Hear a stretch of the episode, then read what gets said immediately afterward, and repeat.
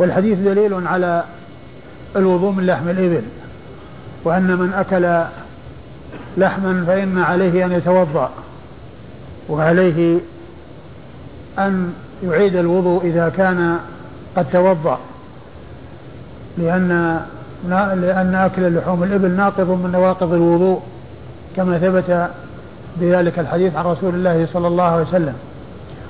وهذا وقد ذهب إلى ذلك وهذا هو المذهب المشهور عن المحدثين أو عن كثير من المحدثين وذهب أكثر الفقهاء إلى عدم الوضوء من لحم الإبل واستدلوا على ذلك بما جاء عن النبي صلى الله عليه وسلم أنه كان آخر الأمرين ترك الوضوء مما مست النار. قالوا ولحم الإبل تكون قد مسته مما مسته النار فكان آخر الأمر الأمرين منه من رسول الله صلى الله عليه وسلم ترك الوضوء مما مست النار. لكن الذين قالوا بلزوم الوضوء من لحم الإبل قالوا إن ذاك عام وهذا خاص. وكان أن وكان في أول الأمر أن الوضوء مما مست النار. مطلقة. كل شيء مست النار أو غيرت النار فإنه يتوضأ منه. وبعد ذلك جاء ما ينسخ ذلك وهو ترك الوضوء مما مست النار. لقول جابر كان آخر الأمرين من رسول الله صلى الله عليه وسلم ترك الوضوء مما مست النار. وحديث الوضوء من لحم الإبل خاص فلا يدخل تحت ذلك العموم. لا يدخل تحت ذلك العموم لأن الرسول نهي سئل عن هذا فقال توضأوا وسئل عن الوضوء من لحم الغنم فقال لا توضأوا. وقال في بعض الروايات قال إن شئتم. وفي بعض الروايات قال إن شئتم. فدل هذا على أن الوضوء مما مست النار آه، أمر مطلوب وأمر متعين. وقد قال الإمام النووي رحمه الله تعالى وهذا المذهب هو الأقوى دليلا وإن كان الجمهور على خلافه. وهذا المذهب هو الأقوى دليلا وإن كان الجمهور على خلافه. المتن؟ قال سئل رسول الله صلى الله عليه وآله وسلم عن الوضوء من لحوم الإبل فقال توضأوا منها. سئل رسول الله صلى الله عليه وسلم عن الوضوء من لحوم الإبل فقال توضأوا منها. وسئل عن الوضوء من لحم الغنم فقال لا توضأوا منها لا توضأوا منها. وسئل عن لحوم الغنم فقال لا توضأوا منها. وسئل عن لحوم الغنم فقال لا توضأوا. وفي وقد جاء إن شئتم. وهذا يدلنا على الفرق بين لحوم الإبل وغيرها. ولحوم الإبل هي التي جاء فيها دليل على الوضوء. والغنم جاء دليل على أنه لا يتوضأ منها. وغيرها سكت عنه فلا يصار إلى الوضوء إلا بدليل والدليل إنما دل على الوضوء من لحم الإبل فقط. أما غيرها فإنه لم يأتي دليل يدل عليه والأصل هو يعني كما جاء عن جابر ترك آخر الأمرين ترك الوضوء مما مست النار يعني يعني من غير لحوم الإبل. و وعلى هذا فإن الرسول صلى الله عليه وسلم لما سئل عن لحوم الإبل قال توضأوا ولما سئل عن لحم الغنم قال لا تتوضأوا. وهذا يدلنا على هذا التفريق من رسول الله صلى الله عليه وسلم بين لحوم الإبل ولحوم الغنم يدلنا على مسألة أخرى أو يرشد إلى آه، مسألة أخرى وهي أن بعض أهل العلم فيما يتعلق ب آه، الإحسان إلى الأموات بالصدقة عنهم والحج عنهم والدعاء لهم ويعني كذلك قراءة القرآن وإهدائها لهم يستدلون الذين قالوا بالجواز مطلقا قاسوا ال الذي لم ينص عليه على المنصوص عليه وقالوا إن النبي صلى الله عليه وسلم سئل عن الصدقة فقال تصدق أو تصدقوا يعني عن عن تصدق الإنسان عن قريبه الميت وسئل الحج فقال حج. أو حجي قال للمرأة التي سألته عن الحج قال حجي. وسئل أسئلة فأجاب بالإذن. فالذين يقولون بجواز إهداء القراءة قراءة القرآن وإهداء الأموات يقولون الرسول سئل عن أمور وأجاب. فيقاس قراءة القرآن وإهداء الأموات لأنه لو سئل عنه لأجاب. لأن هذه أمور سئل عنها فأجاب وتلك لم يسأل عنها ولو سئل لأجاب. لكن هذا الذي جاء من التفريق بين لحوم الإبل ولحوم الغنم يدلنا على عدم صحة هذا القول. وأنه قد يسأل عن الشيء فيجاب عنه بجواب ويسأل عن غيره فيجاب بجواب آخر.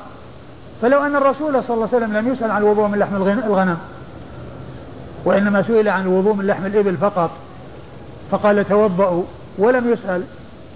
فهل يقال إنه لو سئل عن الوضوء من لحم الغنم لقال توضأوا لا يقال هذا لأنه لما سئل أجاب بجواب آخر.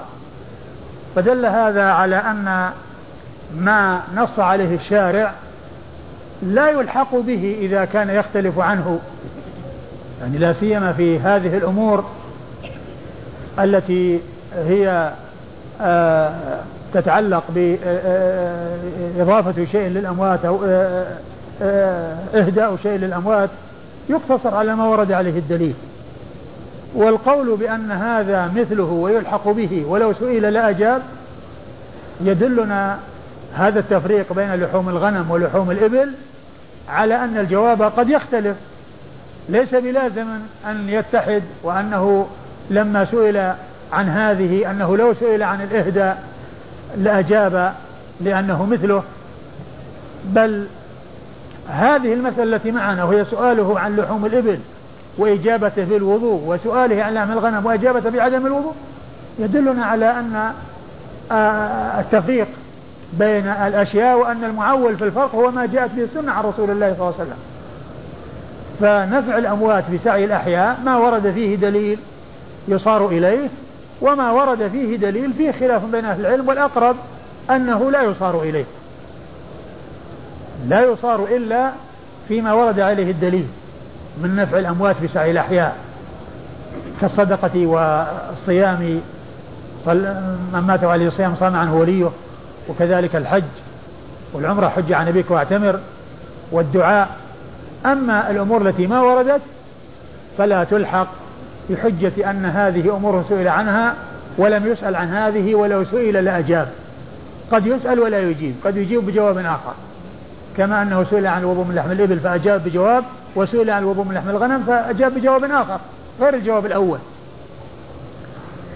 و وسئل عن آه، الصلاة في معاطن الإبل فقال فنهى عنها. لا تصلوا في مبارك الإبل فإنها من الشياطين. في وسئل نعم. نعم وسئل وسئل عن الصلاة في مبارك الإبل. أيوة. فقال لا تصلوا في مبارك الإبل فإنها من الشياطين. قال لا تصلوا في مبارك سئل عن الصلاة في مبارك الإبل. فقال لا تصلوا في في في, في مبارك الإبل فإنها من الشياطين. لا تصلوا فإنها من الشياطين. والمقصود بقوله فإنها من الشياطين يعني الإبل فيها شدة وفيها غلظة وفيها نفار وإذا حصل يعني منها شيء نفور فإنها تؤذي أو تتلف من يكون حولها ومن يكون معها في معاطنها ومباركها وهي المبارك التي تختص بها والتي يعني آه، آه، إذا شربت الماء آه، بركت يعني حول المكان الذي تشرب منه ويقال لها معاطن الإبل فإنه لو حصل نفار وحصل لها شيء ينفرها فإنها تتلف من حولها وتؤذي من حولها إذا لم تتلفه. قيل إن هذا هو المقصود ولهذا جاء التفريق بين أصحاب الإبل وأصحاب الغنم بأن أصحاب الإبل عندهم الغلظة وعندهم التكبر ويعني كما جاء في بعض الأحاديث وأصحاب الغنم عندهم السكينة عندهم السكينة والهدوء. والرسل الكرام عليهم الصلاة والسلام كانوا يرعون الغنم وهي ذات سكينة وهدوء. ورعاية الإبل أو الاشتغال بالإبل فيه غلظة وفيه قوة لأنها فيها قوة وفيها قسوة فصاحبها يكون يعني فيه شبه بها من حيث القسوة. ولهذا جاء الكبر أن أهل الإبل يعني أهل الكبر وأهل الخيلاء بخلاف أهل الغنم فإنهم أهل سكينة وأهل وقار كما جاءت بذلك أهل سكينة كما جاء ذلك عن رسول الله صلى الله عليه وسلم. وإذا فإذا ما جاء فيها أنها من الشياطين أنها فيها من صفات الشياطين التي هي الغلظة والشدة والنفرة وأنها تؤذي من حولها. ومنهم من يقول إنها من الشياطين أن آه الذي فيه عتو وفيه قوة وفيه آه غلظة يقال له شيطان ومن الإبل والإبل ومن آه، من الإنس والجن والدواب يعني ما حصل منه عتو ويعني إيذاء ويعني آه، ما إلى ذلك فإنه يوصف بهذا الوصف أنه شيطان. فقوله إنه من الشياطين يعني أنها عندها الغلظة وعندها كذا وأن كل من أتى من الإنس والجن والدواب يوصف بهذا الوصف.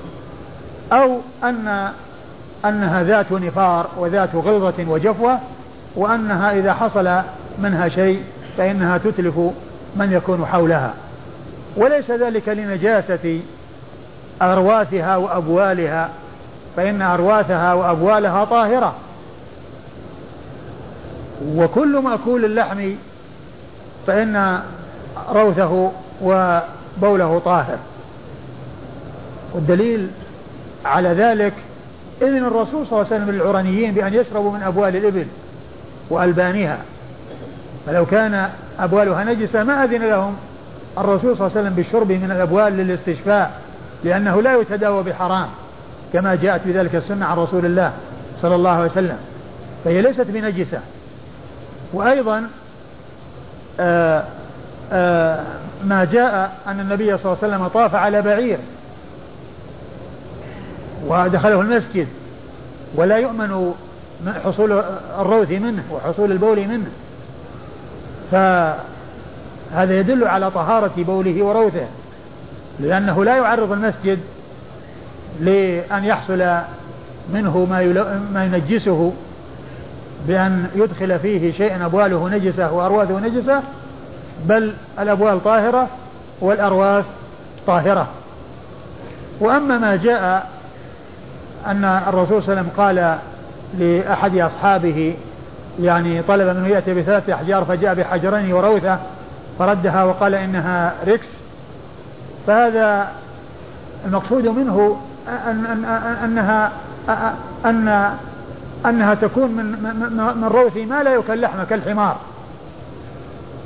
ويقال ويقال إن الروث يكون للحمير والبغال والخيل والخيل كما هو معلوم أيضا مأكول لحمها مأكول لحمها فكل مأكول لحم يكون طاهرا. فإذا يحمل ذلك على أنها روثة حمار. وقد سبق أن مر بنا أن الروث وإن كان من مأكول اللحم فإنه لا يستنجى به لأن الاستنجاء به تقدير له وقد جاء أنه طعام لدواب الجن كما أن العظام لا يستنجى بها لأنها تكون طعاما للجن. وعلى هذا فإن آه، الحكم بعدم الصلاة بمعاطن الإبل ومباركها لا لنجاستها نجاسة أبوالها وأرواثها فهي طاهرة وإنما لشدتها وغلظتها ونفورها وما يترتب على آه، الصلاة حولها من الأذى. ومن الضرر. ولما سئل عن الوضوء عن الصلاة في معاطن في في مبارك في في مرابض الغنم قال صلوا فإنها بركة. يعني أنها ذات سكينة وبركة. يعني فيها سكون وهدوء وفيها بركة ليس فيها غلظة ولا فيها فيها شدة يعني كالإبل. ومن المعلوم أن الصلاة في مرابض الغنم يعني ولا يؤمن من بولها وروثها وهو يدل على طهارة طهارة أرواث وأبوال مأكول اللحم وأنه لا يكون نجسا. فمثله أيضا الإبل إلا أن التفريق بين الإبل لما فيها من الشدة والنفار الذي يترتب عليه إيذاء من يكون حولها. نعم. قال حدثنا عثمان بن أبي شيبة. عثمان بن أبي شيبة ثقة أخرج حديثه أصحاب الكتب الستة إلى الترمذي. عن أبي معاوية. عن أبي معاوية محمد بن خازم الضريع الكوفي ثقة أخرج له أصحاب الكتب الستة. عن الأعمش. عن الأعمش سليمان بن مهران الكاهلي ثقة أخرج له أصحاب الكتب الستة. عن عبد الله بن عبد الله الرازي. عن عبد الله بن عبد الله الرازي وهو صدوق أخرج حديثه أبو داود والترمذي والنسائي في مسند علي وابن ماجه. أخرج حديثه أبو داود والترمذي والنسائي في مسند علي وابن ماجه. عن عبد الرحمن عن عبد الرحمن بن أبي ليلى الكوفي وهو ثقة أخرج حديثه أصحاب كتب الستة. عن البراء بن عازب رضي الله عنه صحابي ابن صحابي وحديثه عند أصحاب كتب الستة. أحسن الله إليك. لما قوله لحوم الإبل ماذا تشمل وماذا لا تشمل؟ وما هو الشيء الذي لا يدخل في اللحم؟ يعني بعض أهل العلم يقول أن كل ما يطلق عليه لحم فإنه يجب الوضوء منه. وبعضهم يستثني من ذلك الشيء الذي كالكرش والأمعاء يقول أن هذه لا يقال لها لحم. ولكن يعني كما هو معلوم ال ال ال الاحتياط والأخذ الحيطة إنما هو في الوضوء من الجميع. كل ما كل ما يعني أجزاء يعني الإبل. نعم. أيوة الله عليك المرق. لا المرق ما يقال له لحم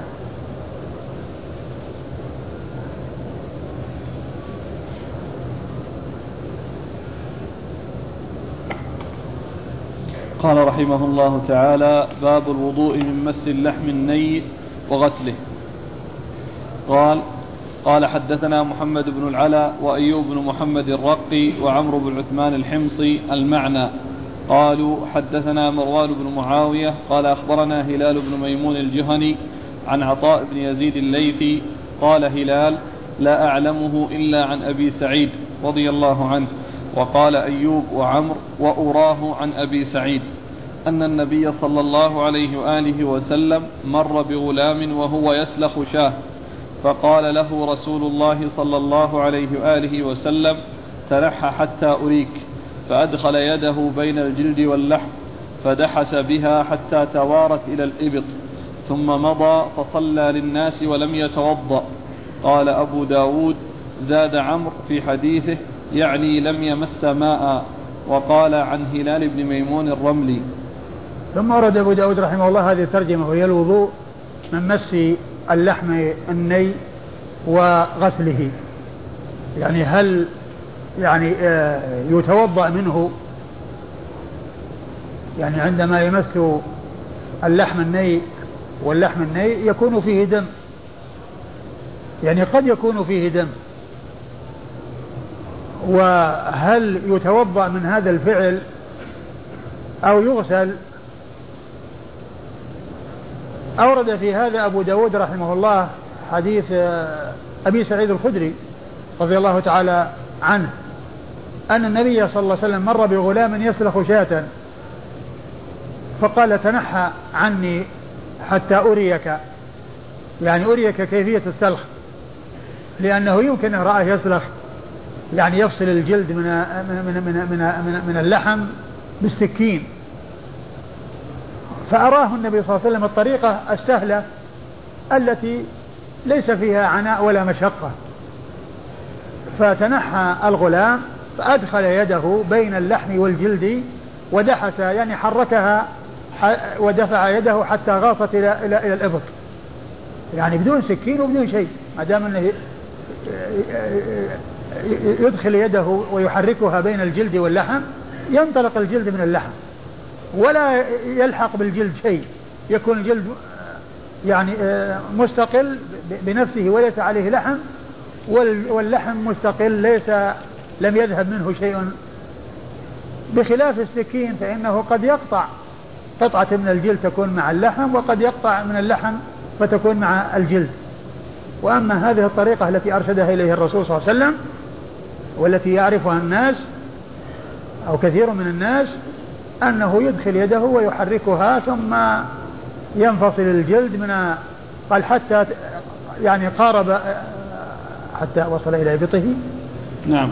نعم. فدحس بها حتى توارت إلى الإبط. حتى توارت إلى الإبط. يعني من يده دخلت يعني حتى ذهبت إلى مكان بعيد. يعني بسبب هذا الدفع الذي حصل ليده وانفصل الجلد من اللحم. ثم خرج ثم ذهب إلى الصلاة ثم ذهب. ثم مضى فصلى للناس ولم يتوضأ. فصلى فمضى وصلى بالناس ولم يتوضأ. يعني لكونه لمس هذا اللحم. لمس هذا اللحم. ولمس هذا اللحم. يعني إن كان فيه دم فإن كان نجسا فهو لا يحتاج إلى وضوء. وإنما يحتاج إلى غسل لأن النجاسة لا تحتاج إلى وضوء. إذا جاءت إلى جسد الإنسان وهو متوضي يزيلها وهو باق على وضوءه. وهو باق على وضوئه. وإن كان غير نجس فلا إشكال. وليس في ذلك إشكال. ولكن إن كان نجسا فيعني هو لا يحتاج إلى وضوء.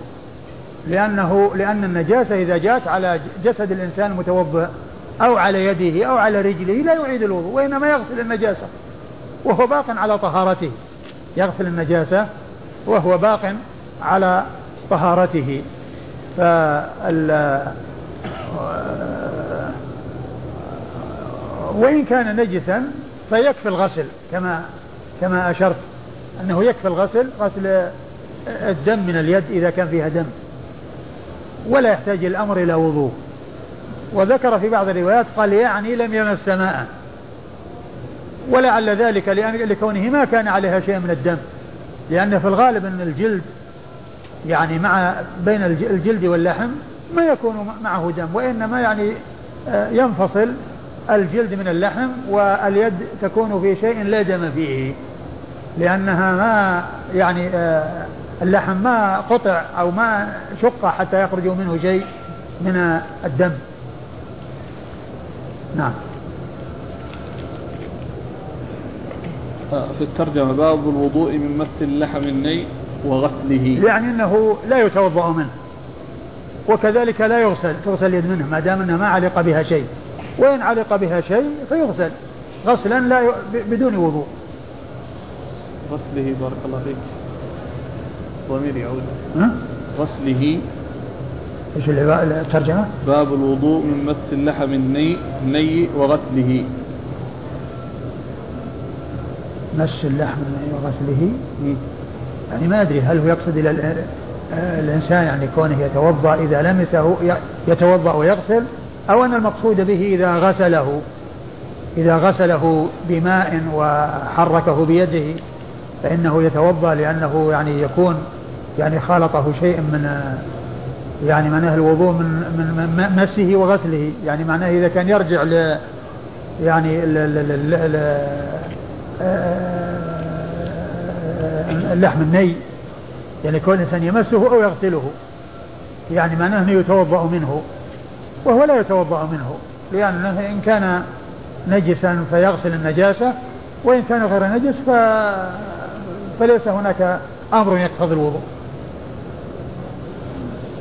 يعني هو كأن الضمير يرجع إلى يرجع إلى اللحم مش نعم. إلى الإنسان نعم. نعم. نعم. قال حدثنا محمد بن العلاء. محمد بن العلاء أبو كريب ابن كريب أبو كريب. ثقة أخرج حديثه أصحاب كتب الستة. وأيوب بن محمد الرقي.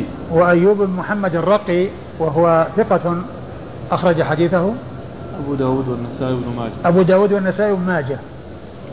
وعمرو بن عثمان الحمصي وهو صدوق أخرج حديثه أبو داود والنسائي وابن ماجه أيضا. قال المعنى. قال المعنى يعني هؤلاء الثلاثة متفقون في المعنى وإن كان بينهم اختلاف في اللفظ. قال وهذه طريقة أبي داود رحمه الله. عندما يذكر عددا من شيوخه ويكون اللفظ ليس متفقا يقول المعنى هذه العبارة هذه الكلمة المعنى. يعني أن الرواية عنهم أو أنهم متقاربون متفقون في المعنى وبينهم اختلاف في الألفاظ. عن مروان بن معاوية.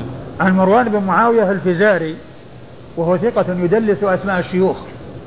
وهذا نوع من التدليس لأن التدليس تدليس الشيوخ تدليس أسماء الشيوخ وتدليس الإسناد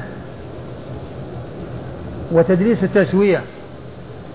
تدليس الإسناد أن يروي عن شيخه ما لم يسمعه منه بلفظ موهم من السماع كعن أو قاله وتدليس التسوية أن يأتي إلى الإسناد الذي فيه عن شيوخه رجال, آه، آه، رجال ضعفاء بين ثقات فيحذف الضعفاء ويسوي الإسناد يعني كأنه ثقات.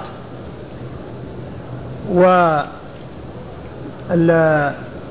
وتدليس الأسماء أن يذكر الشخص بغير ما, ما اشتهر به بأن يذكره بكنيته مع اسم أبيه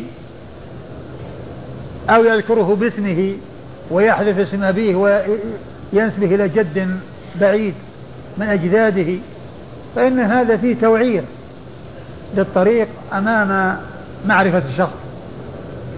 والمضرة منه أنه قد يكون المعروف مجهولا لأنه يظن أنه شخص غير معروف لأنه ذكر بغير ما اشتهر به.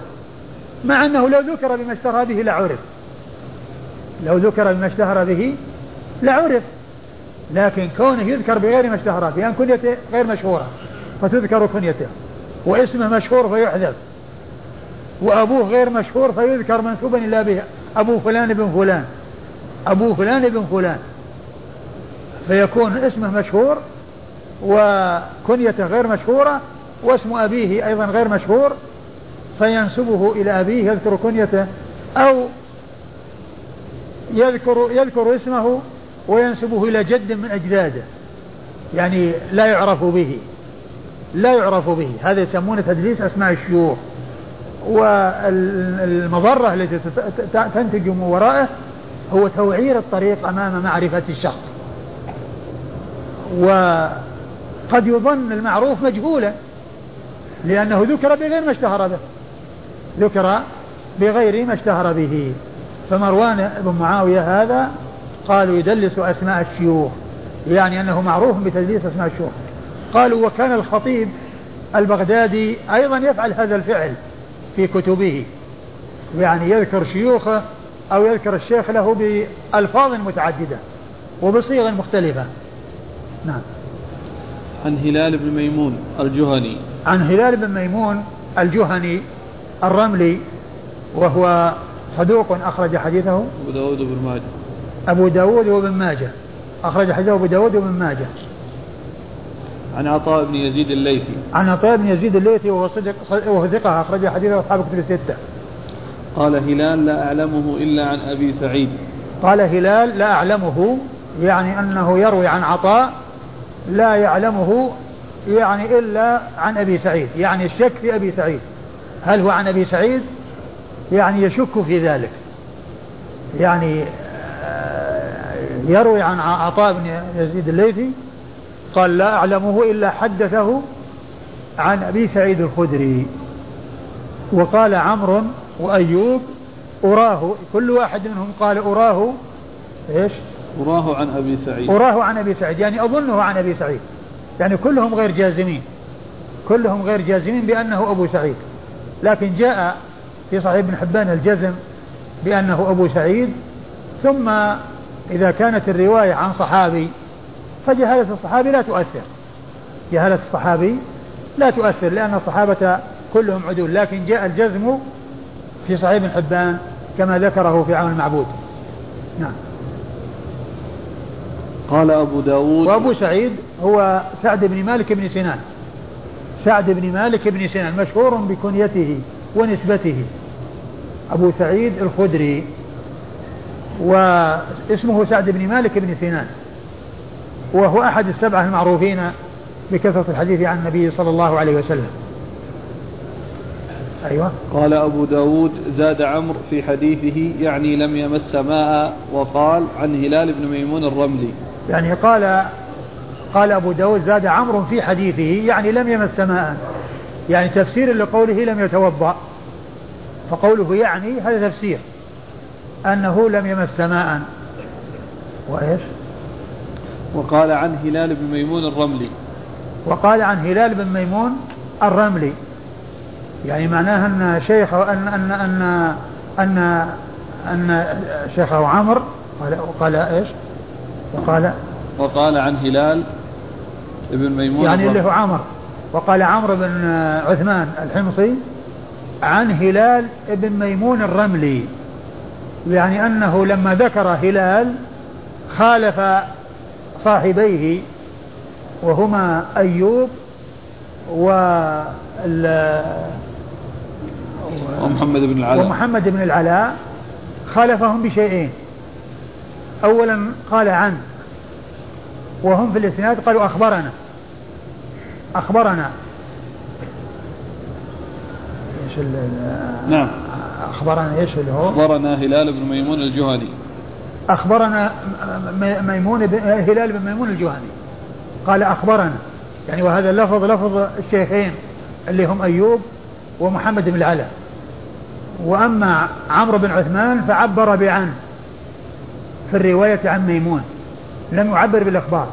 والأمر الثاني أنه أتى بالرمل وأولئك أتوا بالجهني يعني هذا نسبة إلى بلد وذلك نسبة إلى قبيلة. يعني هؤلاء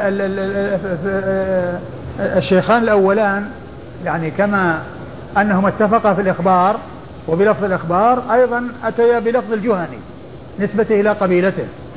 وأما عمرو بن عثمان فأتى بالرواية عنه بعن وأتى بنسبته إلى بلده فقال الرملي. يعني هذا هو المقصود من قول أبي داود وقال عن ميمون عن ميمون, ميمون عن هلال عن هلال ميمون الرملي. يعني أنه خالف صاحبيه باثنتين التعبير بعن بدل أخبرنا وأتى بالرمل بدل الجهني. قال أبو داود ورواه عبد الواحد بن زياد وأبو معاوية عن هلال عن عطاء عن النبي صلى الله عليه وآله وسلم مرسلا لم يذكر أبا سعيد. ثم ذكر أبو داود رحمه الله أن بعض الرواة رووه عن عطاء بن يزيد مرسلا لم لم يذكروا أبا سعيد. لم يذكروا أبا سعيد. وهذا على تعريف المرسل المشهور. وهو قول التابع قال رسول الله صلى الله عليه وسلم كذا. فقد مر بنا أنه يعبر بالمرسل أحيانا بما هو مشهور عند المحدثين وهو هذا. وبالانقطاع يعني كون الراوي يروي عن من لم يلقه ولم يدركه أو أدركه ولكنه لم يلقه أدرك عصره ولكنه لم يلقه والذي يسمى المرسل الخفي وهذا المعنى العام للمرسل. لأن المعنى العام المرسل أنه ليس مقصورا على قول التابع قال رسول الله صلى الله عليه وسلم كذا. لكن هذا الذي معنا في هذا الإسناد هو من قبيل آه المرسل على المعنى المشهور. وقد سبق أن مر بنا بالأمس إبراهيم التيمي عن عائشة وقال إبراهيم مرسل إبراهيم لم يسمع من عائشة. يعني معناه أنه مرسل على الانقطاع يعني رواية الراوي عن من لم يسمع منه أو لم يدركه. يعني فيكون المرسل بمعنى العام والذي معنا هنا قول التابع قال رسول الله صلى الله عليه وسلم كذا هذا المرسل على المعنى المشهور عند المحدثين. هنا نعم. وعبد الواحد بن زياد ثقة أخرج له أصحاب الكتب. أصحاب الكتب الستة. وأبو معاوية. أبو معاوية مر ذكره. عن هلال عن عطاء عن النبي صلى الله عليه وسلم. نعم. مرسل قال رحمه الله تعالى باب ترك الوضوء من مس الميتة. قال حدثنا عبد الله بن مسلمة قال حدثنا سليمان يعني, يعني ابن بلال عن جعفر عن أبيه عن جابر رضي الله عنه أن رسول الله صلى الله عليه وآله وسلم مر بالسوق داخلا داخلا من بعض العالية والناس كنفتيه فمر بجدي أسك ميت فتناوله فأخذ بأذنه ثم قال أيكم يحب أن هذا له؟ وساق الحديث. ثم ورد أبو داود رحمه الله آه ترك الوضوء باب ترك الوضوء من لمس الميتة. ترك الوضوء من لمس الميتة يعني أن الميتة إذا لمسها الإنسان فإن وهو على وضوء فهو باق على وضوءه. وقد أورد أبو داود حديث حديث من؟ جابر. حديث جابر بن عبد الله أن النبي صلى الله عليه وسلم جاء من العالية والناس كنفتيه يعني أنهم حوله يعني محيطون به صلى الله عليه وسلم على جانبيه معه صلى الله عليه وسلم. فمر بجد أسك. يعني أسك يعني قيل ملتصق الأذنين وقيل صغير الأذنين وهو ميت. فلمس أذنه لمسه بأذنه وقال أيكم أيكم يحب أن يكون له هذا؟ أيكم يحب؟ نعم. أن يكون له. أيكم يحب أن هذا له؟ أيكم أن يكون هذا له. فقالوا إن إنه يعني ليس بمرغوب فيه. لو كان حيا فكيف وهو ميت؟ فكيف وهو ميت؟ ثم قال وساق الحديث لأنه أتى بمحل الشاهد وترك باقيه لأنه يتعلق بأمور أخرى فاختصره وذكره اختصارا ولكن أشار إلى بقيته. فقال لا الدنيا وفي في, في بقية الدنيا أهون على الله من هذا عليكم. إذا كان هذا هين عليكم وأنه رخيص عندكم فالدنيا كلها أهون على الله من هذا عليكم. وهذا من كمال بيانه صلى الله عليه وسلم وفصاحته وبلاغته وكمال نصحه لأمته صلى الله عليه وسلم لأنه أراد أن يبين حقارة الدنيا ويعني عدم وأن وأنه ليس لها شأن عند الله عز وجل وإنما المهم هو الآخرة. وإذا كان هذا الجدي الأتك الذي هو ميت ومع ذلك يعني آه، آه، آه، أذنه صغيرة أو ملتصق الأذنين والواحد يعني يزهد فيه ولو كان حيا ولا يحب أن يكون له يحب أن يكون له من نفائس الإبل الغنم وأحاسنها وأحسنها منظرا وأكملها. قالوا إنها إنه لو كان حي فكيف وهو ميت؟ وساق الحديث. فقال وآخرهم الدنيا أهون على الله من هذا عليكم. أهون على الله من هذا عليكم. والمقصود أن الرسول لمس أذنه ومضى ولم يتوضأ. فدل هذا على أن لمس الميتة لا ينتقض به وضوء. نعم. قال حدثنا عبد الله بن مسلمة. عبد الله بن مسلمة القعنبي ثقة أخرج له أصحاب الستة إلا ابن ماجه. عن سليمان يعني ابن بلال. سليمان يعني ابن بلال وهو ثقة أخرج له أصحاب كتب الستة. عن جعفر. عن جعفر بن محمد بن علي بن حسين ابن علي بن أبي طالب وهو إمام من أئمة أهل السنة وهو من الأئمة الاثنى عشر عند الرافضة وهو صدوق أخرج حديثه البخاري في الأدب المفرد ومسلم وأصحاب السنة أخرج حديث البخاري في الأدب المفرد ومسلم وأصحاب السنة يروي عن أبيه وهو محمد بن علي بن الحسين المشهور بالباقر وهو ثقة أخرج حديثه أصحاب الكتب الستة. عن جابر ابن عبد الله الأنصاري رضي الله تعالى عنه صحابي ابن صحابي وهو أحد السبعة المعروفين بكثرة الحديث عن النبي صلى الله عليه وسلم. وهذا الإسناد فيه إمامان من أئمة أهل السنة وهما من الأئمة الاثنى عشر عند الرافضة الذين يغلون بهم ويضعونهم ويصفونهم بصفات لا تليق ولا تنبغي لهم ولا يجوز أن تطلق عليهم كما جاء في كتاب الكافي للكليني في جملة أبواب من أبوابه أنه قال باب أن الأئمة يعلمون ما كان وما سيكون وأنهم يعلمون متى يموتون وأنهم لا يموتون إلا باختيارهم. ثم ساق من الأحاديث أحاديثهم التي هي من جنس هذا الباب وعلى نهج هذا الباب. باب أن الأئمة يعلمون ما كان وما سيكون وأنهم يعلمون متى يموتون وأنهم لا يموتون إلا باختيارهم. وكتاب الكليني اللي هو كافي يعادل صحيح البخاري عند أهل السنة. يعني منزلته عند الرافضة كمنزلة صحيح البخاري عند أهل السنة. وهذا باب من أبوابه. ومن أبوابه أيضا أنه يقول باب أنه ليس شيء من الحق إلا ما خرج من عند الأئمة. وأن كل شيء لم يخرج من عندهم فهو باطل. أن كل شيء لم يخرج من عندهم فهو باطل. وهذا يعني معناه أن آه، الأحاديث التي جاءت عن أبي بكر وعمر وعثمان وطلحة والزبير وأبي هريرة وغيرهم من الصحابة أنها باطلة وأنه لا يعول عليها ولا يحتج بها لأنها ما خرجت من عند الأئمة. بل إن القرآن الذي الذي بأيدي الناس جمعه أبو بكر وعثمان. الجمعة الأولى لأبي بكر والجمعة الأخيرة التي فيها المصحف العثماني الموجود بين أيدينا هو من جمع عثمان فهو ما خرج من عند الأئمة الاثنى عشر. فأهل السنة والجماعة يوقرون أهل البيت ويحترمونهم وينزلونهم منازلهم ولكنهم لا يغلون بهم. لا يجفون ولا يغلون وإنما اعتدال وتوسط. نعم. يقول الأخ هل يؤخذ من هذا الحديث أن النبي صلى الله عليه وسلم على سائر أحواله كان متوضئا؟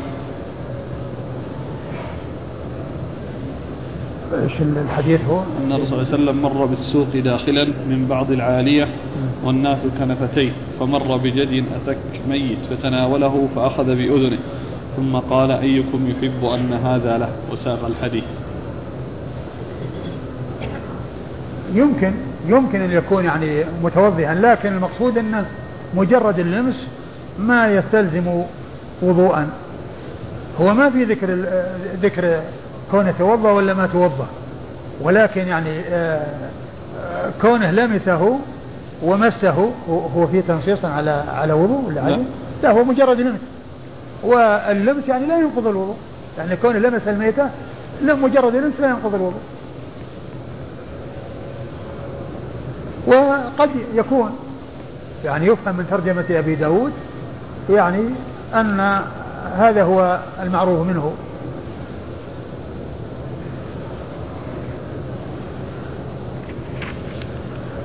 قال رحمه الله تعالى باب في ترك الوضوء مما مست النار. قال حدثنا عبد الله بن مسلمة قال حدثنا مالك عن زيد بن أسلم عن عطاء بن يسار عن ابن عباس رضي الله عنهما أن رسول الله صلى الله عليه وآله وسلم أكل كتف شاة ثم صلى ولم يتوضأ. ثم أورد أبو داود رحمه الله هذه الترجمة وهي ترك الوضوء مما مست النار. يعني أن ما مسته النار يعني من غير الإبل إذا أكل الإنسان من لحم الغنم أو غيرها من غير الإبل فإنه لا يحتاج إلى وضوء لكونه أكل من ذلك اللحم. وقد أورد وقد جاء في بعض الأحاديث التي سيذكرها المصنف أنه أمر بالوضوء مما مست النار وقال الوضوء مما مست النار. فيكون المقصود أن هذا كان في أول الأمر ولكن ذلك نسخ لقول جابر كما جاء في حديث جابر كان آخر الأمرين من رسول الله صلى الله عليه وسلم ترك الوضوء مما مست النار يعني معناها أن أحد الاثنين متقدم والثاني متأخر.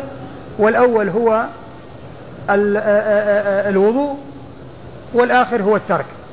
وآخر الأمرين هو الترك. فإذا لا يتوضأ مما مست النار. يعني إذا لم يكن لحم إبل. لأن لحم الإبل يعني له أحد تخصه مستثنى من هذا العموم. مستثنى من هذا العموم. وأبو داود رحمه الله بدأ بالأحاديث التي فيها ترك الوضوء. وبعد ذلك أتى بالأحاديث التي فيها الوضوء. مما مست النار. والإمام مسلم رحمه الله لما ذكر الأحاديث في الوضوء مما مست النار ومن وترك الوضوء بدأ بالأحاديث التي فيها الوضوء. ثم عقبها بالأحاديث التي فيها ترك الوضوء. يعني قال النووي أو غيره يعني هذا يعني هذه طريقة مسلم أنه عندما يذكر الأحاديث المتعارضة فإنه يبدأ بالأحاديث المنسوخة ثم يأتي بعدها بالناسخة. والإمام مسلم رحمه الله لا يبوب ولكنه يجمع الأحاديث المتعلقة بموضوع واحد ويجعلها مع بعض. هذه طريقة مسلم رحمه الله. الأحاديث والأسانيد تأتي في مكان واحد. والتكرار في أماكن متعددة يعني هذا قليل بالنسبة للأحاديث. يعني أحصاها الشيخ محمد فؤاد عبد الباقي في آه، خدمتي لصحيح مسلم وفي الجزء الذي وفي الطبعة التي طبعت بعمل فؤاد عبد الباقي وكان منه مجلدا خاصا اللي هو آه، الخامس كله يتعلق بالفهارس. وقد ذكر الأحاديث التي جاءت في أكثر من موضع. وأظنها تبلغ 132 موضع. 132 موضع التي جاءت في أماكن متعددة. وإلا الغالب عليه أنه يجمع الأحاديث في مكان واحد. فهنا أتى بالأحاديث المتعلقة بترك بالوضوء من مسة النار أولا ثم عقبها مباشرة بالأحاديث التي فيها ترك الوضوء من مسة النار. قال النووي أو غيره ما أتذكر أن هذا يعني مسلم رحمه الله قدم الأحاديث المنسوخة وعقبها بالأحاديث الناسخة. قدم الأحاديث أو الأشياء التي تدل على المنسوخ ثم أتى بالأحاديث الدالة على النسخ. أبو داود رحمه الله ذكر ترك الوضوء ثم أتى بالوضوء. أتى بالوضوء مما مست النار. لكنه لا يعني أنه يعني آه، آه، يرى الوضوء من مست النار وأنه لازم لأنه هو نفسه روى حديث كان آخر الأمرين كان آخر الأمرين من رسول الله صلى الله عليه وسلم ترك الوضوء ما مست النار لكن هذا يدل على أنه ليس عنده يعني هذا المنهج الذي عند مسلم وهو تقديم المنسوخ والإتيان بالناسخ وراءه. أورد حديث من حديث ابن عباس. حديث ابن عباس أن أكل كتف شاة ثم صلى ولم يتوضأ. أكل كتف شاة يعني أكل من كتف شاة يعني لحم ثم صلى ولم يتوضأ. يعني معناه أنه ترك الوضوء. نعم. يعني ما وجد منه الوضوء. فدل هذا على أن الوضوء من يعني مما مست النار يعني من غير الإبل أنه لا يتوضأ منه. نعم. قال حدثنا عبد الله بن مسلمة عبد الله بن مسلمة مر ذكره. عن مالك. عن مالك بن أنس إمام دار الهجرة الإمام المشهور نعم.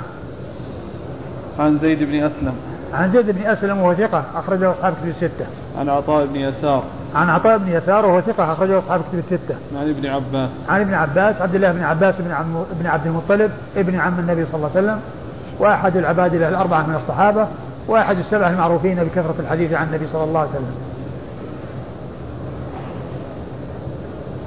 قال حدثنا عثمان بن أبي شيبة ومحمد بن سليمان الأنباري المعنى.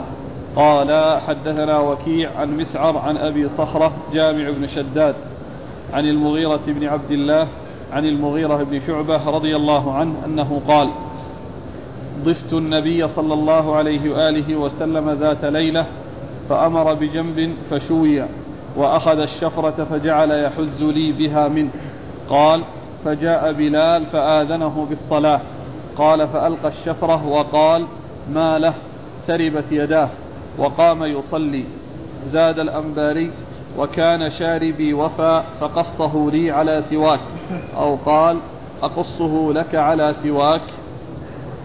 ثم ورد أبو داود رحمه الله حديث المغيرة. حديث المغيرة بن شعبة رضي الله تعالى عنه. إيش قال؟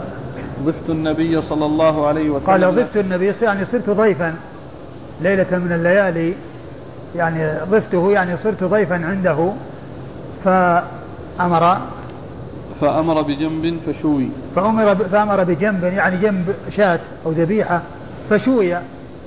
نعم. ثم وأخذ الشفرة فجعل يحز يعني لما لما قدمه أخذ الشفرة يعني السكين السكين العريضة أو الغليظة فجعل يحز يعني يقطع يعني من الجنب منها ويعطي للمغيرة يحز لي. نعم. يحز لي منها يعني يقطع لي منها يقطع لي منها. فأخذ الشفرة وهذا دليل على استعمال السكين في قطع اللحم.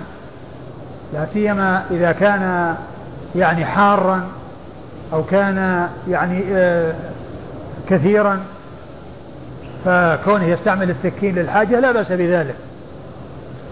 يعني آه، إذا كان المقصود منه يعني آه، أمر اقتضى هذا لا بأس به استعمال السكين. وقد جاء في بعض الأحاديث المنع من ذلك لكنه لم يثبت. يعني كونه يعني منع من استعمال السكين.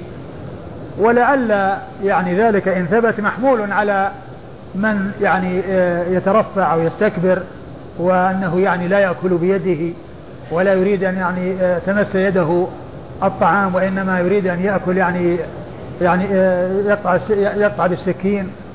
فإذا كان آه، ثبت ذلك فهو محمول على من يحصل منه استكبارا. أما عند الحاجة فإنه لا بأس بذلك. وقد فعل ذلك رسول الله صلى الله عليه وسلم. وفي خدمة الضيف أيضا يعني والتقديم له. وكل إنسان يعني وكون المضيف يعني يقطع اللحم ويعطيه أو يجعل في جهة ضيفه. لأن الرسول صلى الله عليه وسلم كان يحز له بالسكين يعني يحز للمغيرة يعني يقطع له ويعطيه يعني يضعه في جانبه. ثم يعني أيضا مثل هذا العمل يمكن أن آه، يفعله يعني الناس بعضهم بعض ولا سيما مع الكبير لأنه جاء عن أنس بن مالك رضي الله عنه أنه كان أكل مع رسول الله صلى الله عليه وسلم يعني آه، طعاما وكان فيه دبة وكان النبي صلى الله عليه وسلم يحب الدبة فكان النبي صلى الله عليه وسلم يعني تمتد يده إلى يعني شيء فوق الجهة التي يأكل منها فلما رآه يرغب فيه جعل يأخذ من الدبة ويضع في آه، آه، الجهة التي تلي رسول الله صلى الله عليه وسلم. لما رآه يعني يرغب في الدبة وأنه تعجبه الدبة جعل يأخذ ويلقيه في جانبه وفي الجهة التي تليه صلى الله عليه وسلم. فقوله يحز لي يعني فيه دليل على يعني آه، آه، إكرام الضيف كما يقدم له الطعام. أيضا آه، يقدم يقطع ويعطيه ويناوله أو يضع في جهته التي يأكل منها. أيوة. قال فجاء بلال فآذنه بالصلاة. قال فألقى الشفرة. وقال ما له تربت يداه فجاء بلال وآذنه بالصلاة يعني علمه بالصلاة. يعني الناس ينتظرون وسيقيم الصلاة. فقال ما له تربت يداه؟ وألقى الشفرة وتربت يداه هذه كلمة يعني آه، اعتادوا أن يقولوها. هي من الكلام الذي جرى على الألسنة. مثل لا والله بلا والله من الشيء الذي هو يعني آه، لا يحتاج إلى كفارة وإنما جرى على الألسنة فلا يؤاخذ به الناس. فكلمة تربت يداه آه، اعتادوا أن يقولوها مثل قولهم عقرى حلقة وقولهم ثكلتك أمك. وتربت يداه وغير ذلك من الألفاظ التي كانوا يستعملونها وهم لا يريدون يعني مقتضاها ومعناها وأن وأنهم يدعون على من فعلها. أيوة. ما له يعني معناها أعجلنا فألقاها وقام إلى الصلاة. وهذا في قالوا قال بعض أهل العلم الرسول صلى الله عليه وسلم قال إذا قدم الطعام وأقيمت الصلاة أو جاءت الصلاة فإنه يبدأ بالطعام. والرسول صلى ترك الطعام وألقى الشفرة ومشى. قالوا فهذا يحمل على من كان إماما لأنه الناس ينتظرونه. فهذا يعني يعني المنع يعني في حق من يكون يعني مأموم كونه يعني يجلس على المائدة ويأكل.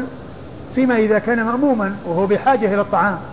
لا سيما إذا كان صائما والنفس متعلقة بالطعام فإنه قد يشوش. وأما الرسول صلى الله عليه وسلم فإنه قد أكل وحصل منه. سواء كان صائما أو غير صائم المهم أنه وجد منه شيء يعني آه وجد منه الأكل.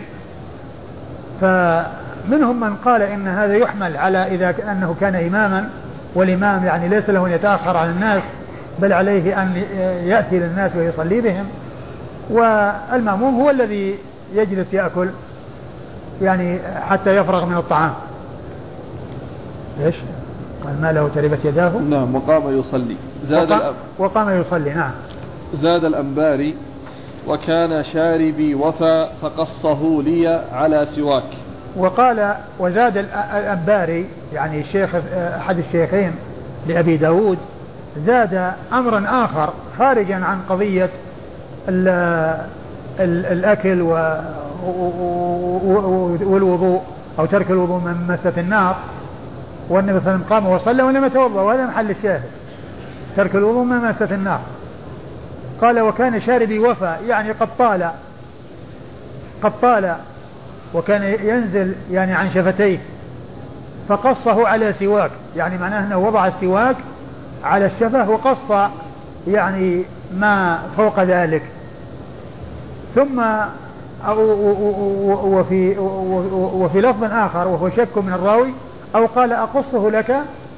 يعني في بعض الروايات انه في بعض الألفاظ أنه قال أنه قصه وفي بعضها قال أقصه لك يعني معناه أنه يستفهم منه أو يستأذنه في أن يقصه له. نعم. وهذا فيه يعني يدل على سنة وهي قص الشوارب وهي من الفطرة ومن سنن الفطرة كما جاء ذلك عن رسول الله صلى الله عليه وسلم. وقد سبق أن مر بنا. نعم. قال حدثنا عثمان بن أبي شيبة. عثمان بن أبي شيبة مر ذكره. ومحمد بن سليمان الأنباري. ومحمد بن سليمان الأنباري صدوق أخرج حديثه أبو داود وحده. المعنى. قال حدثنا وكيع. وكيع بن الجراح الرؤاسي الكوفي ثقة أخرج له أصحاب كتب الستة. عن مسعر. مسعر بن كدام وهو ثقة أخرج له أصحاب كتب الستة. عن أبي صخرة جامع بن شداد. عن أبي صخرة جامع بن شداد وهو ثقة. نعم. أخرج له. أصحاب الكتب. وهو ثقة أخرج له أصحاب كتب الستة. عن المغيرة بن عبد الله. عن المغيرة بن عبد الله وهو ثقة أخرج له مسلم وأبو داود والترمذي في الشمائل والنسائي. وهو وهو ثقة أخرج حديثه مسلم وأبو داود والترمذي في الشمائل والنسائي. عن المغيرة بن شعبة. عن المغيرة بن شعبة صاحب رسول الله صلى الله عليه وسلم رضي الله عنه وأرضاه وحديثه عند أصحاب كتب الستة. وكان شاربي وفاء. هذا من المغيرة يقوله؟ نعم. وكان إيه، نعم هو المغيرة نعم. هو الصحابي الصحابي الذي كان ضيفا عنده أن المعلق يذكر أنه في رواية في الترمذي ها شو يقول؟ في الترمذي في الشمال يقول وكان شاربه أي كان شارب بلال شارب بلال؟ أي وكان شاربه؟ كذا في رواية في الترمذي أيوة. في الشمائل ها كان شاربه أي كان شارب شارب بلال قد طال وأشرف على فمه هو اللفظ هنا يعني آه، آه، كله يعني يبدو آه، كلام المغيرة بن شعبة الذي هو يتحدث عن نفسه وأكله وتقديم الرسول صلى الله عليه وسلم له. والله تعالى أعلم وصلى الله وسلم وبارك على عبده ورسوله نبينا محمد وعلى آله وأصحابه أجمعين.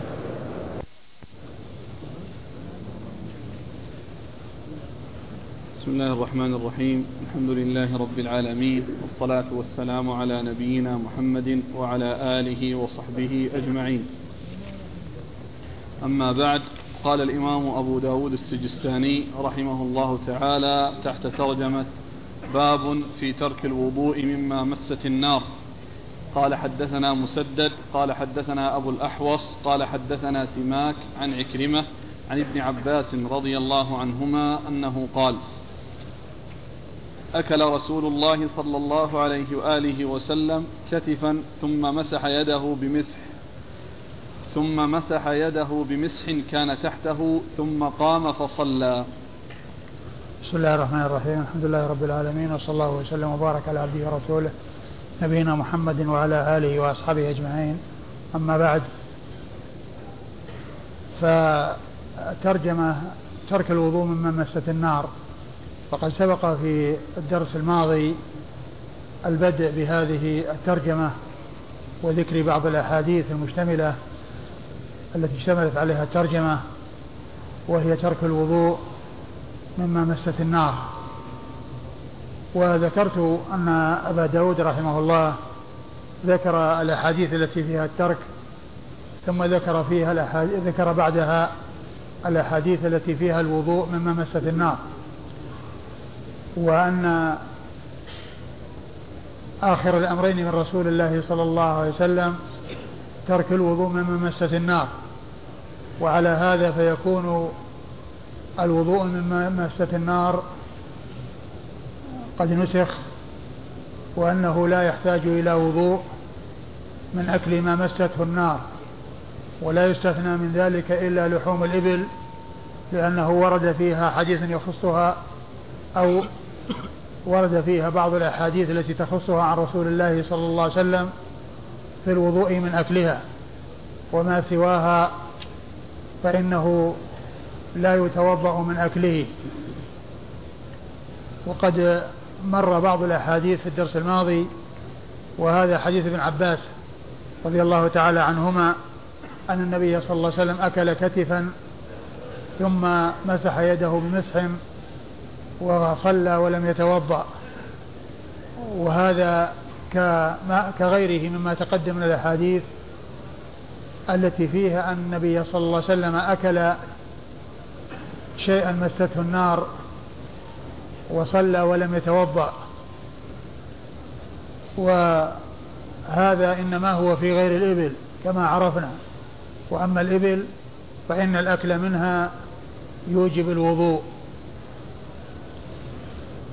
وفي الحديث أنه صلى الله عليه وسلم أكل كتفا ومسح يده بمسح وهو كساء مسح يده فيه ثم قام إلى الصلاة ولم يتوضأ. فدلنا هذا على أن الوضوء مما مست النار ليس بلازم وأن الوضوء كان أولا ثم نسخ إلى ترك الوضوء. كما يأتي مبينا في حديث جابر بن عبد الله رضي الله تعالى عنهما. نعم. قال حدثنا مسدد. مسدد هو من مسرهد البصري ثقة أخرج حديثه البخاري وأبو داود والترمذي والنسائي. عن أبي الأحوص. عن أبي الأحوص وهو, وهو سلام بن سليم الحنفي وهو ثقة أخرج له أصحاب كتب الستة. عن سماك. عن سماك بن حرب وهو صدوق آه في حديثه عن عكرمة اضطراب وأخرج حديثه البخاري تعليقا ومسلم وأصحاب السنن الأربعة وهنا يروي عن عكرمة وهو مولى ابن عباس وهو ثقة أخرج له أصحاب الكتب الستة وروايته عن ابن عباس هنا لا تؤثر لأن لأنها متفقة مع أحاديث كثيرة كلها جاءت في ترك الوضوء مما مست النار. فكون روايته من عن عكرمة فيها اضطراب لا يؤثر ذلك على روايته هذه لأن هذه الرواية مطابقة لروايات عديدة ولأحاديث عديدة جاءت عن رسول الله صلى الله عليه وسلم في ترك الوضوء مما مست النار. عن عن عن ابن عباس وعبد الله بن عباس بن عبد المطلب ابن عم النبي صلى الله عليه وسلم وهو أحد العباد الأربعة من الصحابة وهم عبد الله بن عباس وعبد الله بن عمر وعبد الله بن عمر وعبد الله بن الزبير رضي الله عنهم وعن الصحابة أجمعين.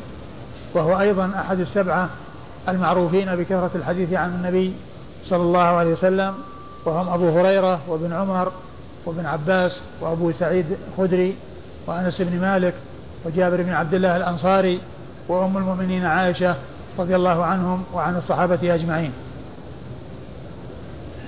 قال حدثنا حفص بن عمر النمري قال حدثنا همام عن قتادة عن يحيى بن يعمر عن ابن عباس رضي الله عنهما أن رسول الله صلى الله عليه وآله وسلم انتهش من كتف ثم صلى ولم يتوضأ.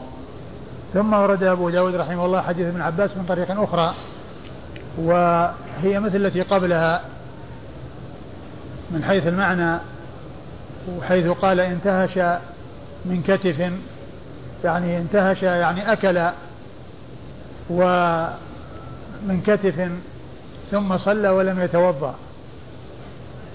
أي أنه ترك الوضوء مما مست النار. فهو مثل الذي قبله ومثل ما تقدم من الأحاديث في في الدرس الماضي.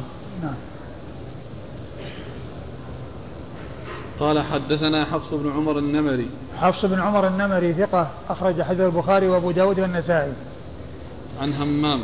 عن همام بن يحيى وهو ثقة أخرجه أصحاب كتب الستة. عن قتادة. عن قتادة من دعامة السدوسي البصري وهو ثقة أخرج له أصحاب كتب الستة. عن يحيى بن يعمر. عن يحيى بن يعمر وهو ثقة يرسل أخرج حديثه أصحاب الكتب الستة. عن ابن عباس. عن ابن عباس وقد مر ذكره.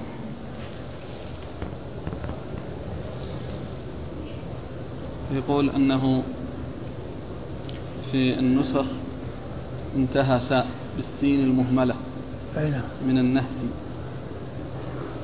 انتهى ساء وانتهى شاء لأنها أظن في بعض هذه النسخة فيها انتهش وفي بعض النسخ انتهش وقيل ان إن يعني يعني أحدها في الأضراس والثاني في الأسنان.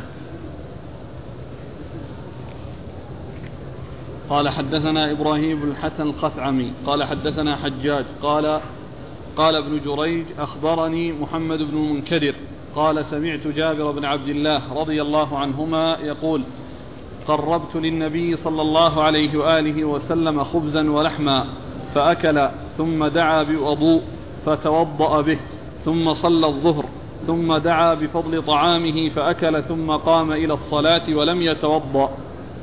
ثم أورد أبو داود رحمه الله حديث جابر بن عبد الله الأنصاري رضي الله عنهما أنه قال قربت للنبي صلى الله عليه وسلم لحما وخبزا فأكل منه ثم دعا بوضوء وهو الماء الذي يتوضأ به فتوضأ وصلى الظهر ثم دعا بفضل طعامه وأكل منه ثم صلى ولم يتوضأ ثم صلى ولم يتوضأ وهذا فيه أن النبي صلى الله عليه وسلم لما أكل اللحم توضأ ثم أكل فضل طعامه وصلى ولم يتوضأ. فكان آخر الأمرين من رسول الله صلى الله عليه وسلم ترك الوضوء مما مست النار لأنه أولا توضأ ثم بعد ذلك ترك الوضوء يعني فلم يتوضأ. فكان آخر الأمرين من رسول الله صلى الله عليه وسلم ترك الوضوء مما مست النار. ومعلوم أن هذا خاص في غير الإبل كما أسلفت وحيث أن الإبل جاء فيها حديث عن بعض الصحابة حديث حديثان عن يعني بعض عن صحابيين آه، فيهما أنه أرشد إلى أو أمر بالوضوء مما من, من, من أكل لحوم الإبل. والغنم قال إن شئتم في بعض الروايات وقال لا تتوضأوا في بعض الروايات. وهنا الرسول صلى الله عليه وسلم أكل لحما وخبزا ثم توضأ وصلى ثم دعا بفضل طعامه ثم أكل ولم ولم يتوضأ للصلاة صلى الله عليه وسلم. فكان هذا فيه الدليل على أن آخر الأمرين من رسول الله صلى الله عليه وسلم ترك الوضوء مما مست النار. يعني فيكون ذلك ناسخا. وسبق أن ذكرت في الدرس الماضي أن الإمام مسلم رحمه الله ذكر في كتابه الصحيح الأحاديث التي فيها آه، الوضوء مما مست النار ثم عقبها بالأحاديث التي فيها ترك الوضوء مما مست النار. وقال النووي في شرحه إن هذه طريقة مسلم يبدأ بالأحاديث المنسوخة ثم يعقبها بالأحاديث الناسخة ثم يعقبها بالأحاديث الناسخة. ف ثم أيضا الحديث فيه أن الرسول صلى الله عليه وسلم عاد إلى طعامه وهذا فيه دليل على أن العودة إلى الطعام فيما إذا كان الإنسان بحاجة إليه أنه لا بأس بذلك وأن الإنسان يمكن أن يأكل ثم يعود إلى الأكل بعد ذلك لا سيما إذا كان قد ترك الأكل لكونه قام إلى الصلاة. فإنه بعد ذلك يعود إلى طعامه ويأكل منه. وهذا الحديث يدلنا على جواز العود إلى الأكل أو إلى فضل ما أبقاه الإنسان وما أكله من قبل لأن النبي صلى الله عليه وسلم أكل ثم توضأ وصلى ثم عاد وأكل من فضل طعامه الذي بقي وصلى ولم يتوضأ. نعم. قال حدثنا إبراهيم بن الحسن الخثعمي. إبراهيم بن الحسن الخثعمي وهو المصيصي وهو ثقة. نعم. أخرج له. أبو داود والنسائي. وهو ثقة أخرج له أبو داود والنسائي. عن حجاج وابن محمد المصيصي. وهو ثقة أخرج له أصحاب كتب الستة. عن عبد الملك عن عن ابن جريج وعبد الملك بن عبد العزيز بن جريج. ثقة يرسل ويدلس وحديثه أخرجه أصحاب كتب الستة. عن محمد بن المنكدر. عن محمد بن المنكدر وهو ثقة أخرج له أصحاب الكتب الستة. عن جابر بن عبد الله الأنصاري رضي الله تعالى عنهما صحابي ابن صحابي وهو أحد السبعة المعروفين بكثرة الحديث عن النبي صلى الله عليه وسلم. قال حدثنا موسى بن سهل أبو عمران الرملي. قال حدثنا علي بن عياش. قال حدثنا شعيب بن أبي حمزة عن محمد بن المنكدر عن جابر رضي الله عنه أنه قال كان آخر الأمرين من رسول الله صلى الله عليه وآله وسلم ترك الوضوء مما غيرت النار. ثم ورد أبو داود رحمه الله حديث جابر من طريق أخرى وفيه أن أنه قال كان آخر الأمرين من رسول الله صلى الله عليه وسلم ترك الوضوء مما غيرت النار. والمراد بهذه الجملة أن الرسول صلى الله عليه وسلم وجد أو حصل منه الوضوء مما مست النار وحصل منه ترك الوضوء مما مست النار. ولكن الترك هو الأخير. يعني فيكون ناسخا للأول.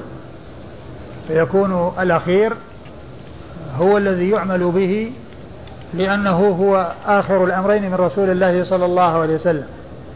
فيكون الترك ناسخا للفعل الذي هو الوضوء. نسخه كون النبي صلى الله عليه وسلم ترك الوضوء. فآخر الأمرين من رسول الله صلى الله عليه وسلم الوضوء والترك هو الترك لأنه كان يتوضأ أولا لما غيرت النار ولما مست النار ثم بعد ذلك ترك الوضوء مما مست النار. نعم. قال حدثنا موسى بن سهل أبو عمران الرملي. قال حدثنا موسى بن سهل أبو عمران الرملي وهو ثقة أخرجه أبو داود والنسائي. وهو ثقة أخرجه أبو داود والنسائي. عن علي بن عياش. عن علي بن عياش وهو ثقة أخرجه البخاري وأصحاب السنن عن شعيب بن أبي حمزة. عن شعيب بن أبي حمزة وهو ثقة أخرج له أصحاب الكتب الستة. محمد بن المنكدر عن جابر. عن محمد بن المنكدر عن جابر وقد مر ذكرهما. قال أبو داود هذا اختصار من الحديث الأول. قال أبو داود هذا اختصار من الحديث الأول. الحديث الأول أنه أكل ثم دعا بوضوء وتوضأ. ثم بعدما صلى عاد وأكل فضل طعامه وصلى ولم يتوضأ. فكان من رسول الله صلى الله عليه وسلم في الحديث السابق الوضوء أولا ثم الترك آخرا. والحديث الأخير اختصار له لأن جابر رضي الله عنه يقول كان آخر الأمرين من رسول الله صلى الله عليه وسلم ترك الوضوء مما غيرت النار. يعني معناه أنه وجد منه الوضوء قبل صلاة الظهر. أكل ثم توضأ وصلى. وبعد صلاة الظهر أكل بقية طعامه الذي هو لحم خبز ثم صلى ولم يتوضأ. فصار الترك هو الآخر. فالحديث الثاني اختصار له لأنه قال كان آخر الأمرين من رسول الله صلى الله عليه وسلم ترك الوضوء مما مست النار. نعم. قال حدثنا أحمد بن عمرو بن السرح قال حدثنا عبد الملك بن أبي كريمة قال ابن السرح ابن أبي كريمة من خيار المسلمين. قال حدثني عبيد بن ثمامة المرادي قال قدم علينا مصر عبد الله بن الحارث بن جذ من أصحاب النبي صلى الله عليه وآله وسلم فسمعته يحدث في مسجد مصر قال لقد رأيتني سابع سبعة أو سادس ستة مع رسول الله صلى الله عليه وآله وسلم في دار رجل فمر بلال رضي الله عنه فناداه بالصلاة فخرجنا فمررنا برجل وبرمته على النار فقال له رسول الله صلى الله عليه وآله وسلم أطابت برمتك؟ قال نعم بأبي أنت وأمي فتناول منها بضعة فلم يزل, فلم يزل يعلكها حتى أحرم بالصلاة وأنا أنظر إليه. ثم ورد أبو داود رحمه الله حديث عبد الله بن الحارث بن الجزء رضي الله تعالى عنه أن أنه قال كنت مع رسول الله صلى الله عليه وسلم سابع سبعة أو سادس ستة كانوا في دار رجل فجاء بلال وآذنه بالصلاة فخرج ومر برجل وبرمته على النار يعني فيها اللحم يعني يطبخ فيها اللحم يعني إناء يطبخ فيه اللحم فقال أطابت برمتك يعني هل استوى ما فيها؟ يعني فصار طيبا يعني صالحا للأكل فقال نعم بأبي أنت وأمي.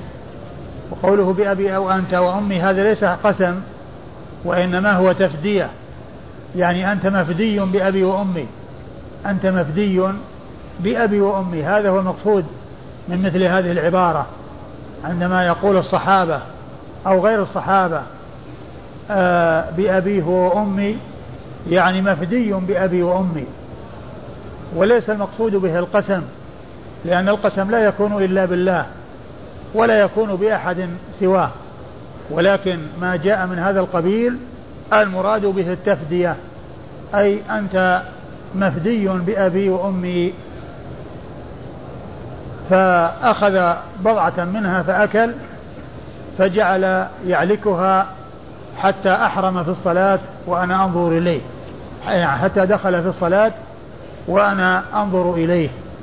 وكلمة وأنا أنظر إليه يحتمل أن تكون دخل في الصلاة يعني آه، إلى إلى حين دخوله في الصلاة وهو يعلكها أو المقصود أنه ينظر إليه أنه متعلق بالعلك أنه يعلكها وينظر إليه وأنه متحقق من ذلك وأنه قد شاهده وعاينه.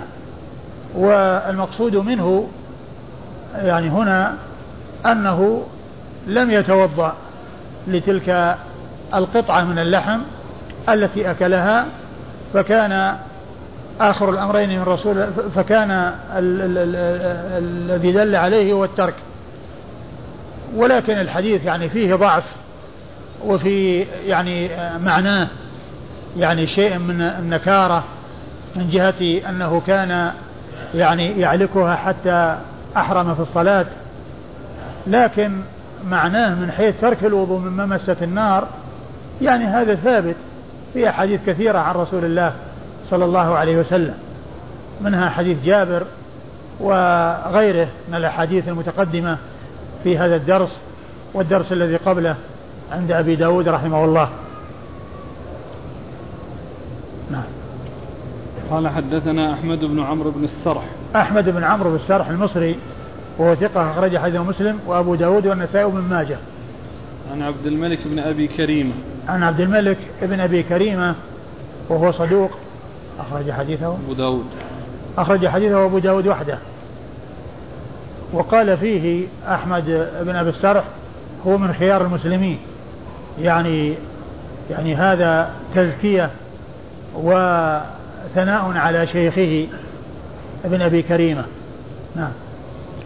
عن عبيد بن ثمامة المرادي. عن عبيد بن ثمامة المرادي وهو مقبول. نعم. أخرج حديث أبو داود وحده. نعم. مقبول أخرج حديثه أبو داود وحده. عن عبد الله بن الحارث بن جز. عن عبد الله بن الحارث بن جز صاحب رسول الله صلى الله عليه وسلم وحديثه أخرجه من؟ أبو داود الترمذي وابن ماجه. أخرج حديثه أبو داود والترمذي وابن ماجه. قال رحمه الله تعالى باب التشديد في ذلك. قال حدثنا مسدد قال حدثنا يحيى عن شعبة قال حدثني أبو بكر بن حفص عن الأغر عن أبي هريرة رضي الله عنه أنه قال قال رسول الله صلى الله عليه وآله وسلم الوضوء مما أنضجت النار. ثم ورد أبو داود رحمه الله هذه ترجمة التشديد في ذلك يعني أنه لا يترك الوضوء مما مست النار بل يتوضأ. مما مست النار. يعني هنا التشديد في ذلك لأن الأمر يحتاج إلى وضوء وأنه لا يترك الوضوء مما مست النار. لكن عرفنا أن الأحاديث المتقدمة حديث جابر كان آخر الأمرين من رسول الله صلى الله عليه وسلم ترك الوضوء مما مست النار وأنه لا يستثنى من ذلك إلا لحوم الإبل فإنه يتوضأ منها وغيره وغير لحم الإبل لا يتوضأ منه. وقد أورد أبو داود رحمه الله حديث أبي هريرة أن النبي صلى الله عليه وسلم قال الوضوء مما مست النار. يعني إن يكون الوضوء مما مست النار أو يتوضأ مما مست النار. هذا هو معنى قوله الوضوء مما مست النار. أيوة. قال حدثنا مسدد عن يحيى. مسدد مر ذكره. يحيى هو ابن سعيد القطان ثقة أخرج له أصحاب كتب الستة. عن شعبة. عن شعبة بن الحجاج الواسطي ثم البصري ثقة وصف بأنه أمير المؤمنين في الحديث وحديث أخرجه أصحاب كتب الستة. عن أبي بكر بن حفص. عن أبي بكر بن حفص وهو عبد الله بن حفص وهو ثقة أخرجه أصحاب كتب الستة. عن الأغر. عن الأغر وهو أبو مسلم المدني وهو ثقة أخرج له أصحاب الكتب الستة. وهو ثقة أخرج له أصحاب الكتب الستة.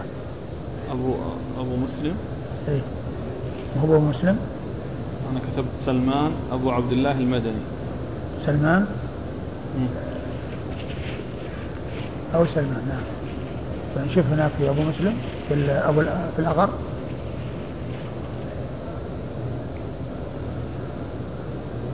مم. ها؟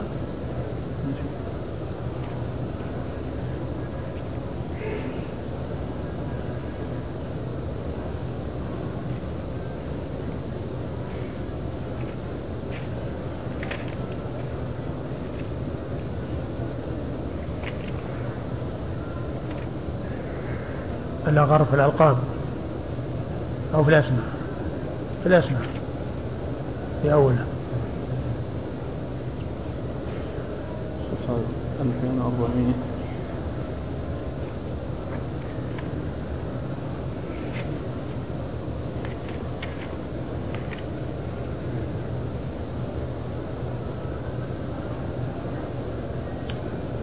سلمان الأغر أبو عبد الله المدني مولى جهينة أصله من أصبهان ثقة من كبار الثالثة.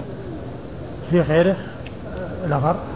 يعني اللي إيه قال في غير لا قال أبو مسلم. في أحد قال أبو مسلم؟ أبو مسلم؟ إيه. لأنه في, في ال قال سلمان وغيره. الخمس أنت الثاني تقول 3300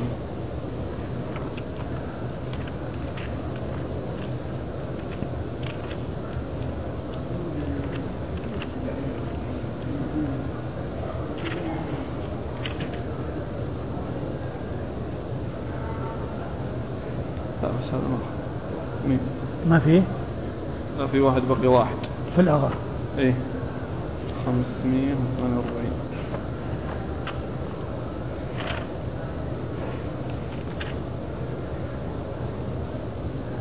إيه. يقول الأغر أبو مسلم المديني نزيل الكوفة. إيه؟ ثقة من الثالثة وهو غير سلمان الأغر الذي يكنى أبا عبد الله. وقد قلبه الدار قطني الطبراني. فقال اسمه مسلم ويكنى أبا عبد الله. هذا أخرج له البخاري في الأدب المفرد ومسلم وأصحاب السنن وأصحاب السنة. هذا كان الذي في بالي. أني رأيته. أبو مسلم. وهذا هذا من الثالثة؟ إيه. والثاني؟ من الثالثة. كلهم من الثالثة؟ إيه. يروي عن من؟ عن عن من؟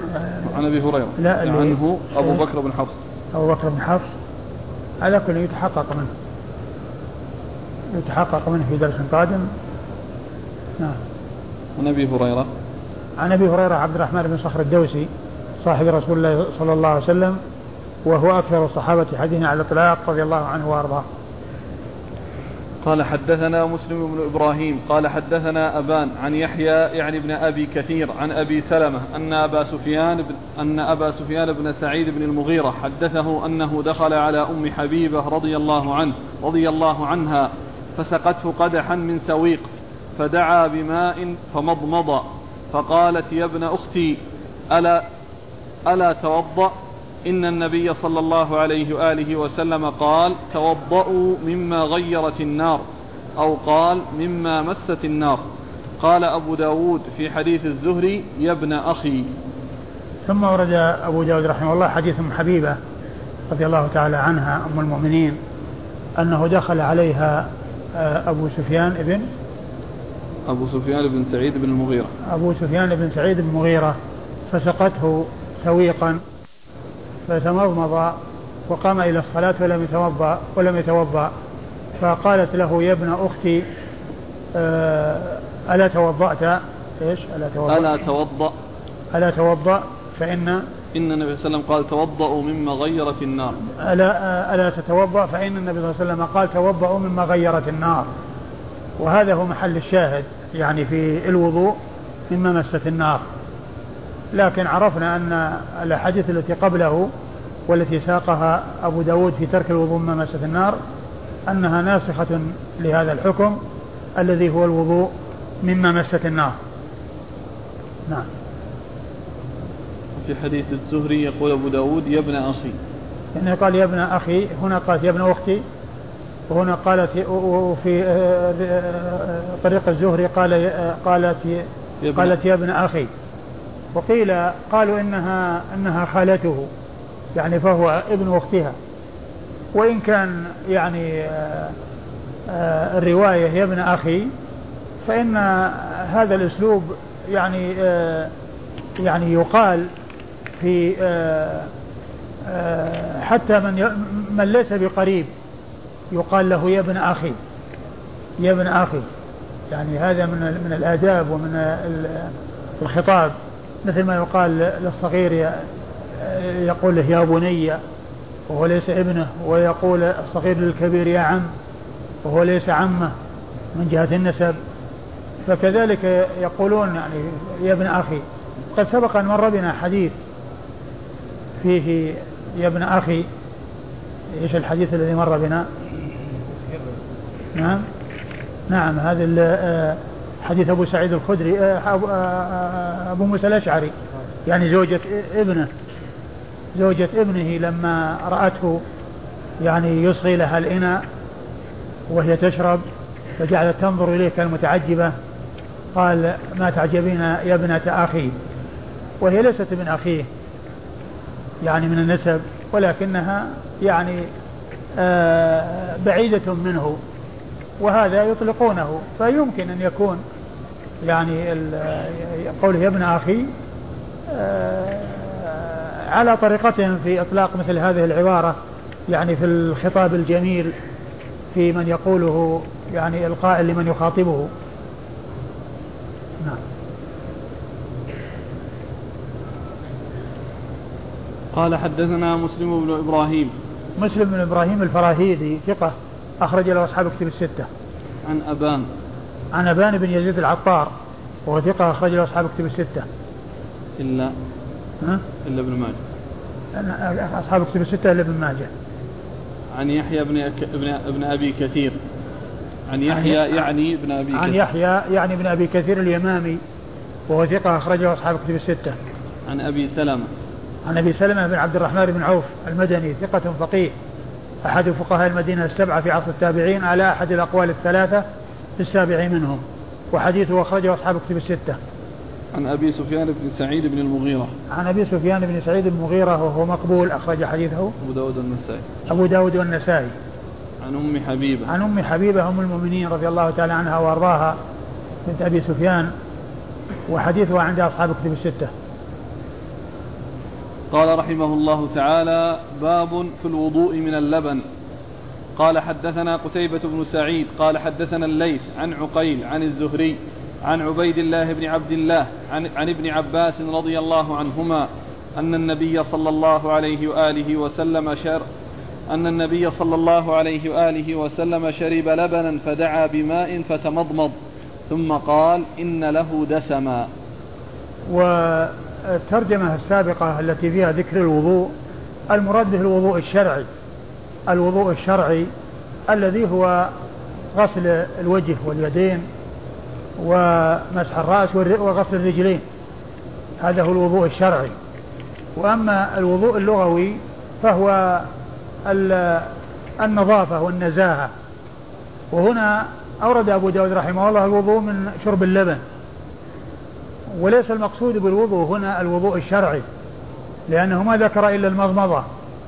ولم يذكر الوضوء الذي هو الوضوء الشرعي.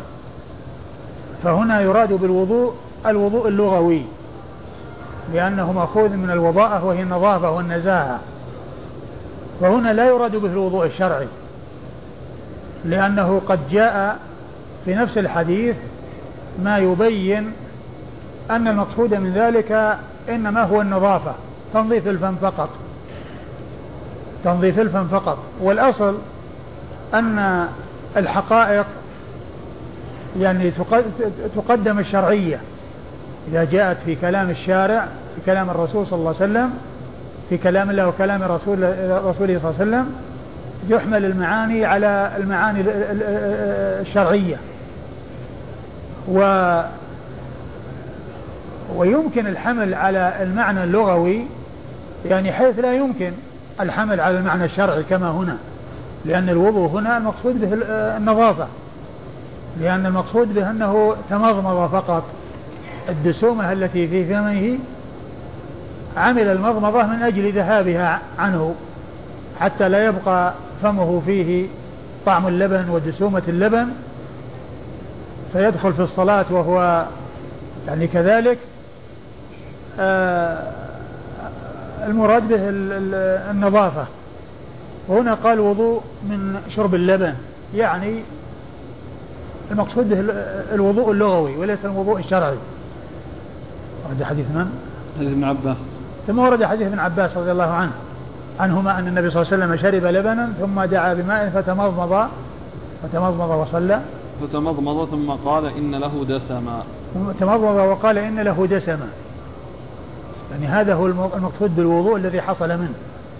إن له دسما يعني معناها أن هذه المضمضة وتنظيف الفم بالماء حتى تذهب الدسومة التي في اللبن عندما شربه الإنسان. نعم. قال حدثنا قتيبة بن سعيد. قتيبة بن سعيد بن جميل بن طريف البغلاني ثقة. أخرج له أصحاب كتب الستة. عن الليث عن الليث بن سعد المصري ثقة فقيه أخرج له أصحاب كتب الستة. عن عقيل. عن عقيل بن خالد بن عقيل المصري وهو ثقة أخرج له أصحاب كتب الستة. عن الزهري. عن الزهري ومحمد بن مسلم بن عبيد الله بن شهاب الزهري ثقة فقيه أخرج له أصحاب كتب الستة. عن عبيد الله بن عبد الله. عن عبيد الله بن عبد الله بن عتبة بن مسعود المدني وهو ثقة